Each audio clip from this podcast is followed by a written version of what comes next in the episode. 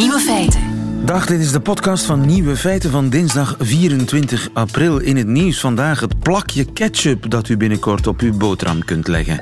Nooit meer vlekken op je hemd, nooit meer knijpen om de laatste druppel uit de fles te krijgen. Nee hoor, twee Amerikanen bedachten ketchup die je kunt snijden. De plakjes maken precies hetzelfde als gewone ketchup en worden individueel verpakt. Ideaal voor in de brooddoos. Een sneetje saus. Alweer een stap dichter bij de ideale wereld. De andere nieuwe feiten vandaag. Skin Gym, fitness voor uw vel. Gezonder dan botox naar het schijnt. De burn-out bomma, ook grootouders raken overwerkt. Weglopen uit een saaie vergadering mag van Elon Musk. En wie een elektrische auto wil kopen, die kan beter nog drie jaar wachten. Het middagjournaal komt van Jovan Castiel. Veel plezier. Nieuwe feiten. Botox is passé, leven de skin gym. Dag Heidi. Goedemiddag, met Heidi Heidi-. Heidi Oleijerhoek, jij bent een grote fan van eh, Skin Gym. Dat klopt. Skin Ja, Gym is het wat ik denk dat het is, namelijk een soort van ja, gym voor de skin. dat klopt. Het is eh, Het woord zegt het eh, al. gezichtsgymnastiek voor je gezichtsspieren. Gezichtsgymnastiek is een proper woord voor bekken trekken. Dat klopt, voor gekke bekken trekken. Ja, absoluut. En maar is- iets meer dan dat hoor. En dat helpt tegen rimpels. Eh, het helpt vooral eh, tegen verslapping van de spieren in het gezicht. Dus wat je ermee doet is eigenlijk een lifting eh, vormen in de gezichtsspieren. Dus de wangspieren, de kauwspieren, de kaaklijn, de halslijn. Kun je daar heel mooi mee trainen, zodat je gezicht mooi stevig blijft. Dus voorkomt hangwangetjes, een onderkin of hangende wenkbrauwen. Dat kun je er zeker mee bereiken. Van die kalkoenlelletjes die je krijgt onder je kin, kun je dat ermee weggymmen? Ja, dat kun je wegtimmen door bijvoorbeeld een uppercut. Dat is een hele mooie oefening. Een uppercut. je Hoe gaat, hoe gaat de uppercut? Je vuisten plaats je onder je kin. Eh, je probeert dan met je vuist een druk naar boven uit te oefenen. En je kaaklijn druk je naar beneden. Dus je onderkaak druk je naar beneden. En een tegendruk geef je met je vuisten. Oké. Dat is je uppercut. Ja, het, eh, het gaat eh, zo ongeveer. Ik denk dat ik weet wat je bedoelt. Maar hoeveel van die uppercuts moet ik zo doen per dag om eh, een potentiële kalkoenlel te vermijden? Ja, nou wij denken altijd van waarom gaat iedereen wel vier keer in de week naar de sportschool en sloopt zich daar anderhalf uur lang ontzettend uit. En heb je niet vijf minuutjes per dag over om je gezichtsoefeningen te doen. Want dat kan je doen op de bank, tijdens het Netflix of in bad. Eh, je kunt het eigenlijk overal doen. Maar je moet wel Eh, elke kost- dag. Het, ja, het kost je vijf minuutjes per dag. Echt wel vijf tot zeven keer per week. Eh, de oefeningen die je uitvoert, doe je tien seconden lang en dat herhaal je drie keer. Dat kun je ook zien op onze site www.skingym.nl. Daar staan alle oefeningen op. Je kunt member worden, dan krijg je ook wekelijks oefeningen toegestuurd. Dus nieuwe oefeningen toegestuurd die uitgelegd worden door onze skin instructor. Ja. En, en, en is dat iets wat jij hebt uitgevonden? Nou, ik heb het niet uitgevonden, want eigenlijk komt het overwaaien uit Azië. Daar is het echt al nou, jaren eh, gebruiken mensen al oefeningen voor het gezicht of passen ze al toe in het gezicht. De jaren zeventig was het al bekend hè, dat mensen, veel dames, ook eh, gezichtsoefeningen deden. Eh, maar Japan, eh, LA, daar zit zelfs een heuse face gym school waar je allerlei oefeningen kunt doen. Face yoga wordt het ook wel genoemd. Dus het bestaat al heel lang. Alleen binnen de Benelux wordt het eigenlijk nog helemaal niet echt toegepast. En omdat wij Babassu zijn, dus een beautybedrijf met een spa en, en beauty store, eh, hadden wij zoiets van ja, dit past gewoon heel erg bij ons concept. Wij zijn niet van de botox en de fillers. Wij zijn van eh, natuurlijke veroudering, op een gezonde manier ouder worden. Dat is ook wat onze klanten graag willen. En eh, ja, er is ook heel veel vraag vanuit onze klandizie naar wat kunnen we nou doen om op een goede manier, op een gezonde manier te verouderen. Ja. En, en daar zelf nog iets aan kunnen doen. ja, veel mensen doen het in Azië, in LA. Er is heel veel vraag naar. Maar ja, helpt het? Weten we het Ja, het zeker helpt dat zeker. het helpt? Het helpt zeker. Het helpt zeker. Er zijn ook wetenschappelijke onderzoeken gedaan hiernaar, waaruit blijkt dat eh, als je dit, eh, eh, wat is het, zeg ik nou precies, 20 dagen achter elkaar doet, dan zie je echt al een resultaat. Dan ga je echt zien en voelen dat die spieren steviger worden. Dus jij ziet het En in de spiegel elke dag? Je ziet het echt, je ziet het veranderen. Het is niet zo dat je natuurlijk, uh, net zoals je biceps, enorm veel spiervorming krijgt. Maar wat je ziet is dat er een kleine lift plaatsvindt in je gezicht. En dat kun je vooral heel erg mooi zien op de kaaklijn en bij de wangpartij. Dan kun je echt een mooie lift krijgen van, uh, van de spieren. Weet je, het hangmondje wat je gaat krijgen kun je voorkomen door bijvoorbeeld een, uh, een CO-oefening te doen. Wat is een CO-oefening? De CO-oefening is een oefening waarbij je uh, de vingers plaatst uh, op de jukbeenderen en uh, met je mond een, een ronding maakt. En op die manier hou je die oefening 10 seconden vast. Okay. Het is wel belangrijk dat je je handen gebruikt bij de oefeningen. Ja. Je handen zijn eigenlijk soort sportinstrumentjes, zijn eigenlijk je gewichtjes. die plaats je op de oorsprong of de aanhechting van spieren. Ik weet niet of ik het allemaal zo goed doe op dit moment, hoor, maar ik voel wel iets. Ben je het al aan het doen? Ja, tuurlijk. Oh, je bent weg. Maar ik denk dat we de essentie wel gehad hebben. Oh, Heidi is er terug. Sorry. Ja, je kreeg, even een, je kreeg al de eerste klant aan de lijn. En, ik kreeg, ja, ik kreeg ja, inderdaad de eerste want, klant aan want de lijn. Jullie doen, neem ik aan, ook van die, van die workshops, dus waar waarbij je het, het hele pakket, het lessenpakket kunt komen leren. Ja, dat klopt. Wij, hebben, uh, wij organiseren workshops uh, waarbij wij kleine groepjes uh, van max 15 mensen skin gym oefeningen geven. Dus dat wordt gedaan door onze skin instructor. het fijne is dat het kleine groepjes zijn, zodat je ook goede aanwijzingen kunt krijgen. Dus echt begeleiding hebt. Omdat het dus echt belangrijk is waar je je handen plaatst en hoe je de oefening uitvoert. En je kunt dus via skingym.nl de oefening ook heel nauwkeurig zien. Omdat onze skin instructor Mila dit allemaal heel duidelijk uitlegt. Online kun je die filmpjes ook zien online op www.skindium.nl kun je die filmpjes zien. Oké, okay, ja. Heidi Oleijerenhoek. Ik ga hele rare bekken trekken, vrees ik, de, de komende tijd. Ja. Dankjewel. Goedemiddag. Heel graag gedaan. Dank u wel. Dag. Radio 1. Nieuwe feiten. Wat hadden we allemaal al? Ja, het plakje ketchup als nieuw fenomeen. De skin gym. En tot overmaat van feestelijkheid is er nu ook de Bomma Burnout. Goedemiddag, Bieke Genen. Goedemiddag, lieve. Bieke Genen, de Bomma Burnout. Een nieuw fenomeen waar jij alles van weet, want jij als therapeut krijgt ze over de vloer. Ja, dat klopt eigenlijk wel. En recent is het gebleken vanuit een onderzoek van de Gezinsbond dat onze grootouders wel degelijk over bevraagd worden. En uh, op basis van dat fenomeen, dat toch al wel een paar jaren bekend is, maar nog nooit zo echt onderzocht is geweest, of die cijfers waren er nooit echt, uh, ja, ben ik toch al wel een paar jaar trainingen en vormingen aan het geven voor grootouders om uh, beter nee te leren zeggen. Ja, dus je bent al training aan het geven voor een fenomeen dat nu pas echt goed is onderzocht. En wat zijn de cijfers? Hoeveel procent van de grootouders, want ik zeg bomma, maar het gaat natuurlijk ook om bompa. Hoeveel procent ja. heeft ja, tekenen van burn-out? Goh, burn-out, ik weet niet of dat je het zo kan noemen, maar in ieder geval is het uh, toch wel best een hoog cijfer. Uh, er is onderzocht uh, naar de overbevraging of het, de, de druk voelen, de stress voelen van de opvangvraag. En dat zou toch op 86% komen van oma's en opa's die zeggen dat het een beetje te veel aan het worden is. Ja, dus 86% van de grootouders heeft kleinkinderstress.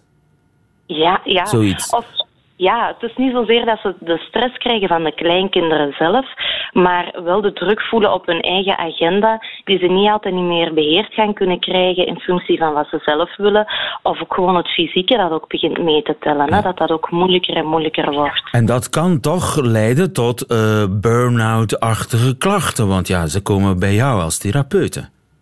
Ja, ze komen vooral uh, bij mij om, uh, over het feit dat ze heel moeilijk nee kunnen zeggen. Dus ze denken wel eens nee, of, of, of ze voelen wel in fysiek en mentaal dat het soms te veel wordt. Maar ze vinden het heel moeilijk om dat te communiceren naar de ouders toe. Dus het is vooral soms de, de relatie tussen ouders en grootouders die wel eens voor de stress kan zorgen en de problemen. En natuurlijk, als je nooit je grenzen gaat aangeven, dan kom je wel in de, in de symptomen terecht dat je, dat je te veel druk voelt, te veel stress en dat je gewoon op bent. Ja, als je dat zo een burn-out zou noemen, ja, dan, dan hoort dat wel een beetje in dat pakket, ja. En schrik je soms van de verhalen van de bommas en bompas die bij jou over de vloer komen, waar ze allemaal geen nee op durven zeggen?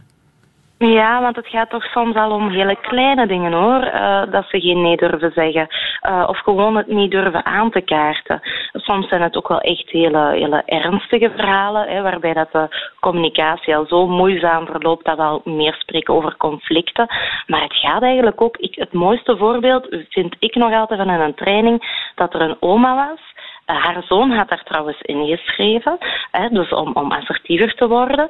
Maar uh, die zoon gaf haar elk jaar opnieuw een uh, abonnement op Bobbejaanland cadeau.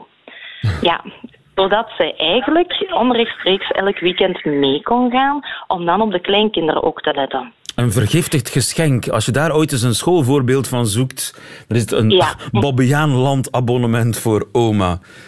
Daar dan nee, hè, want dan wil je dat eigenlijk aangeven dat je dat niet meer wilt. Maar ze durfde dat dan gewoon niet, want dat vond ze dan ook heel ondankbaar. En ze begreep ook wel dat haar zoon dat deed om goed te doen.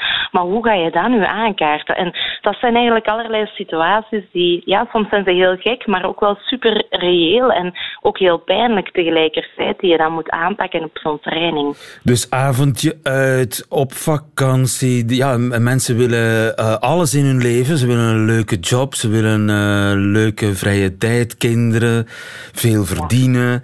Ja, en de druk komt dan eigenlijk heel vaak bij de grootouders terecht.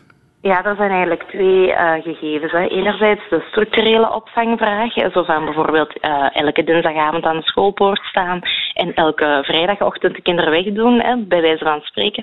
En dan zijn er nog altijd de noodsituaties. Hè. Oei, mama is ziek, uh, kan jij hem opvangen, want ik moet gaan werken? Of hey, wij willen een quality time doen. En dat is iets wat de grootouders ook enorm hekelen, het woordje me-time en quality time. Dus dat zijn paar dingen die ook voor generatieconflicten zorgen. Hè. Ze begrijpen elkaar niet altijd even goed. Uh, en, en dat zorgt er wel voor dat er ja, wat spanning ontstaat. En het, vooral het probleem is, hetgeen dat niet wordt uitgesproken, maar wel gedacht wordt, zorgt toch wel voor, uh, voor, voor een spanning tussen de twee generaties. Ja, want de grootouders, oma wil natuurlijk niet uit haar rol vallen als uh, ideale oma. Ja, en ook wel, er is nog iets anders dat meespeelt en dat zijn die kleinkinderen en die zien ze ook oh zo graag. Hè. Uh, daar doen ze ook wel echt alles uh, voor. Die zien ze nog liever dan dat ze precies hun eigen kinderen ooit hebben gezien. Dus ze vinden het ook wel heel leuk. En ze willen ook niet door het te weigeren van de opvang bijvoorbeeld het gevoel geven dat ze de kleinkinderen niet graag zien. Hè. Want dat willen ze absoluut niet meegeven als boodschap. En dan komt het schuldgevoel ook heel vaak piepen. Ja, eh, schuldgevoel, over vermoeidheid. Ja, uh, dat zijn allemaal uh, elementen die leiden tot die burn-out-achtige klachten. Is het te genezen? ik, ik denk dat je gewoon heel goed op die dingen moet anticiperen. En dat je heel goed bewust moet uh, zijn van wat wil je nu betekenen, wat kan je nog betekenen, ook fysiek gewijs, maar ook heel veel actieve grootouders werken nog. Hè. Wat is mogelijk? Hoe ziet jouw eigen agenda eruit? Wat zijn jouw eigen behoeften? Hè? Want als dat dan al een blinde vlek is, jouw eigen behoeften, is het al heel moeilijk om grenzen aan te geven. Dus eerst moet je weten wat wil je. En daarna moet je op zoek gaan naar een goede manier van het communiceren. Hè? En rekening leren houden met je eigen behoeften en die ook aan te gaan geven. Ja, communiceren, dat is al uh, het belangrijkste woord, denk ik, hè, in deze. Ja, dat klopt echt wel. Ik denk dat je als je dat gaat doen en zo transparant mogelijk leert te communiceren op, op, op, een, ja, op een hele liefdevolle manier, dat dat echt wel heel goed te doen is. En daarom heb ik ook het boek geschreven. Hè, want ik geef de trainingen, maar daar bereik ik meestal de, de mensen mee die al ver ja, gevorderd zijn in moeizame situaties. Uh, maar je kan daarvoor zijn, daar geloof ik heel sterk in.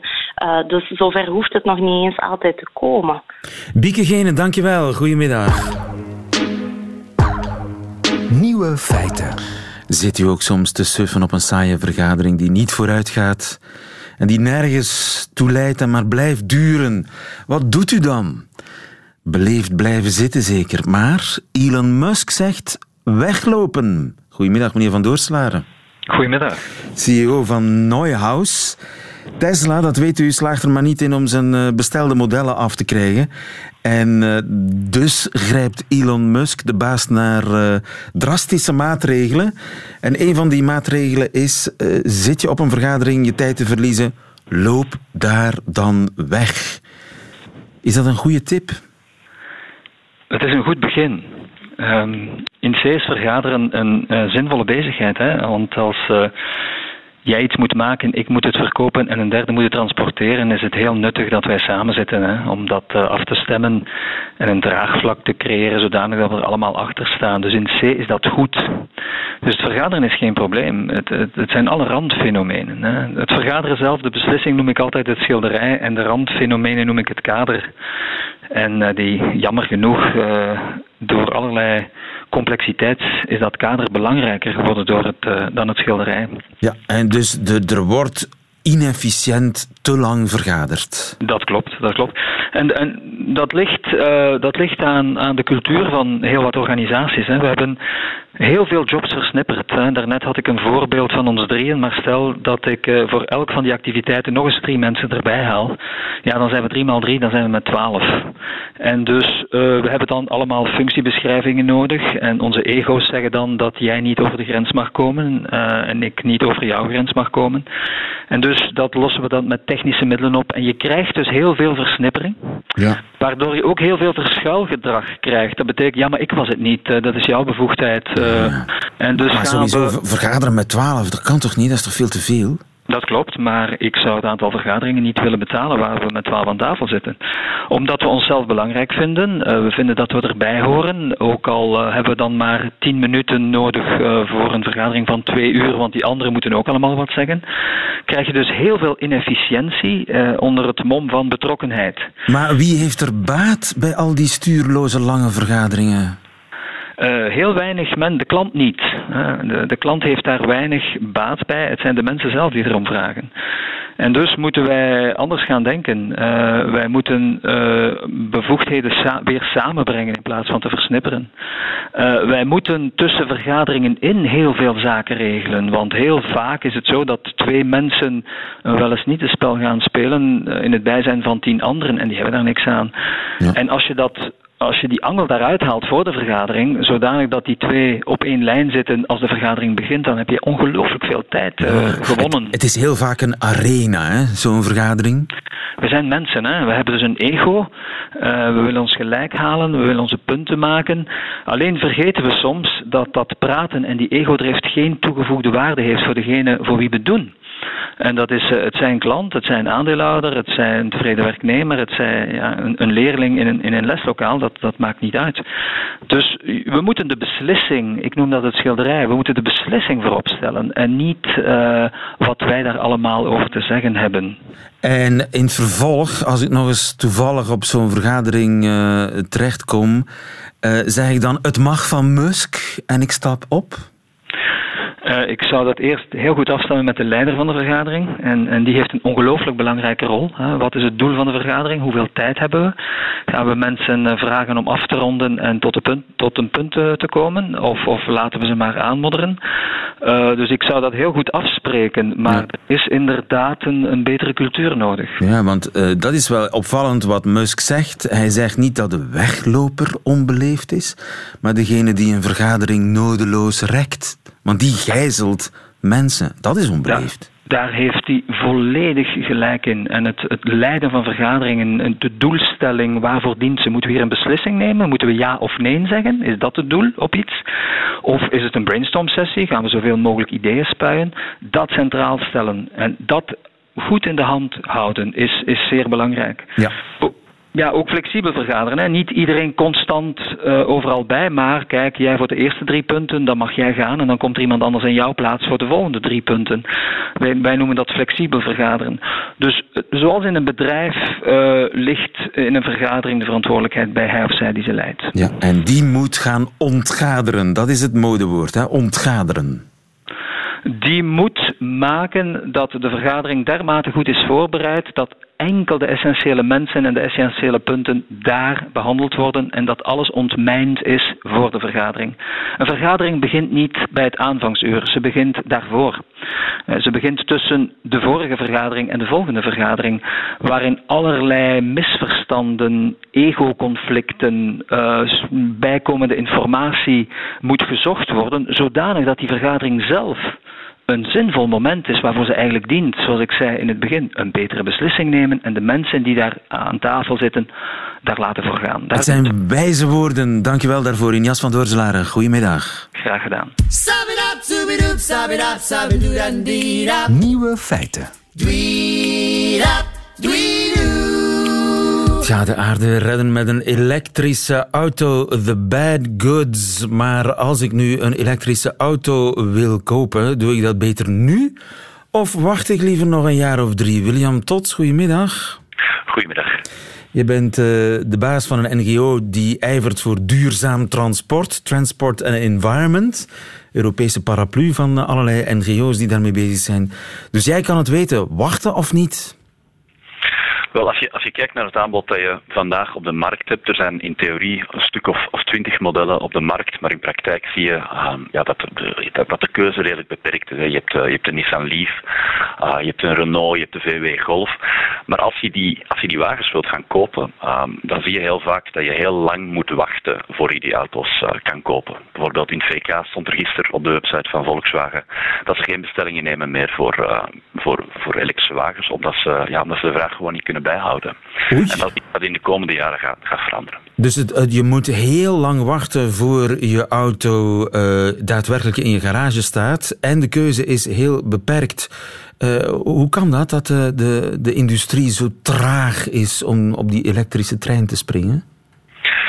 Wel, ik, er, er, zijn een aantal redenen. Ik denk dat de eerste, eerste reden is dat, dat wat technologische vooruitgang in de auto-industrie drijft in Europa, is, is, in grote mate toch, toch wetgeving en fiscaliteit. En er is op Europees niveau een, wet, de zogenaamde CO2-normen voor nieuwe auto's.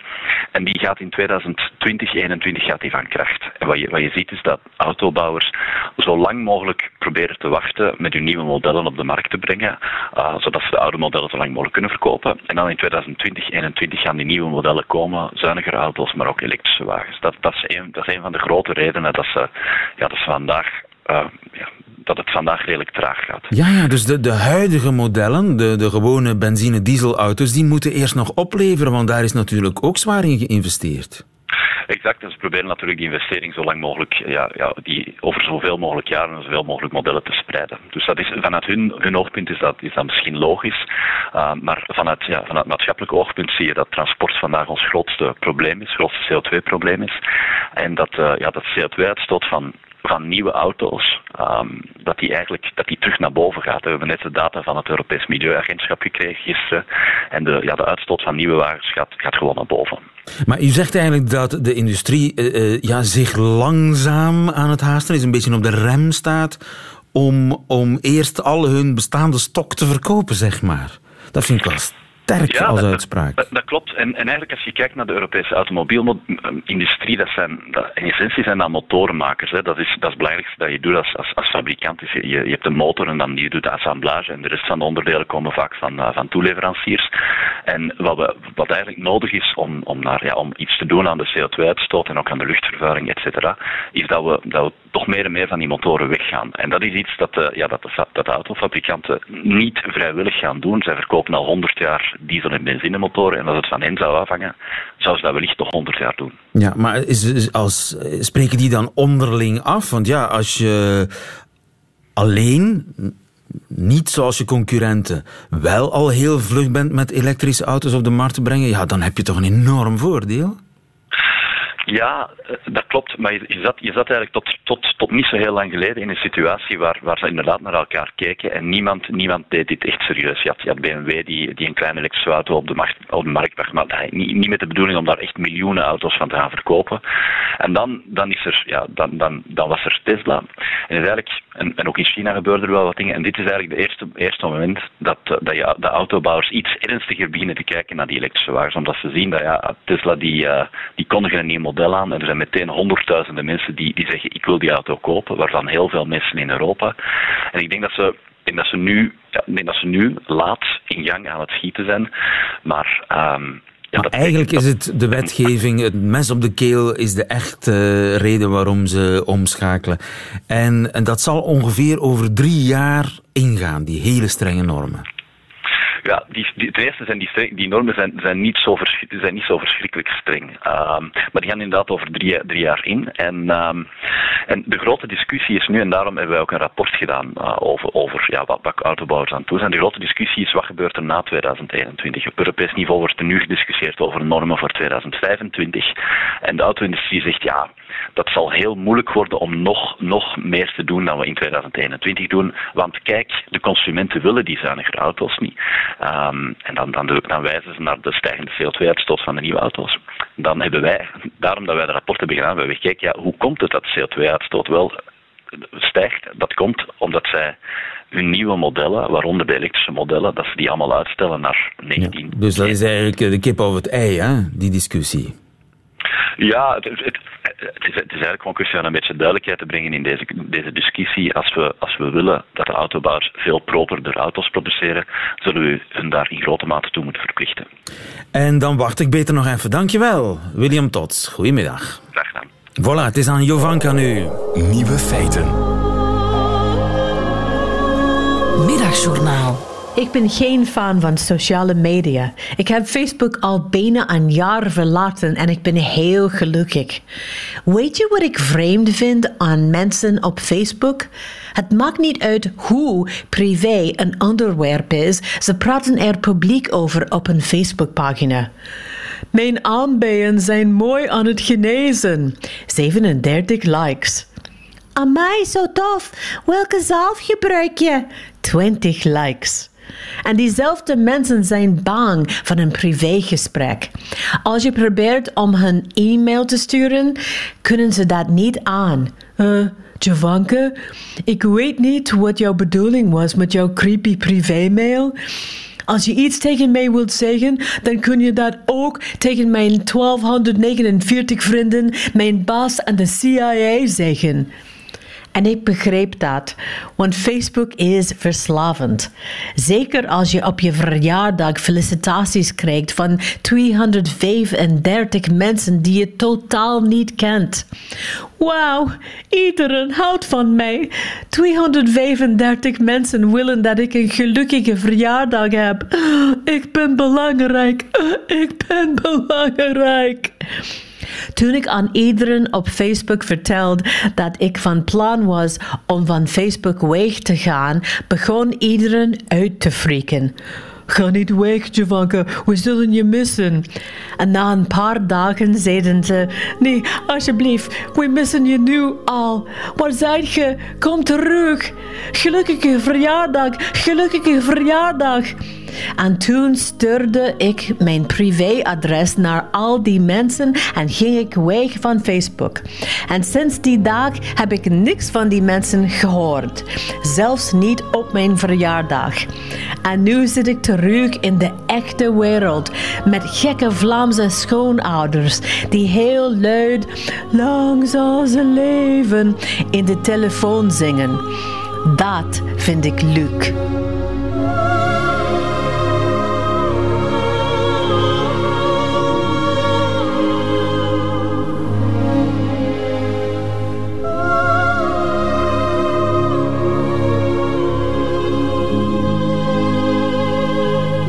Van Castiel in het middagjournaal. Meteen het einde van deze podcast van Nieuwe Feiten. U vindt er nog veel meer op radio1.be en op de gebruikelijke podcastkanalen. Tot de volgende keer.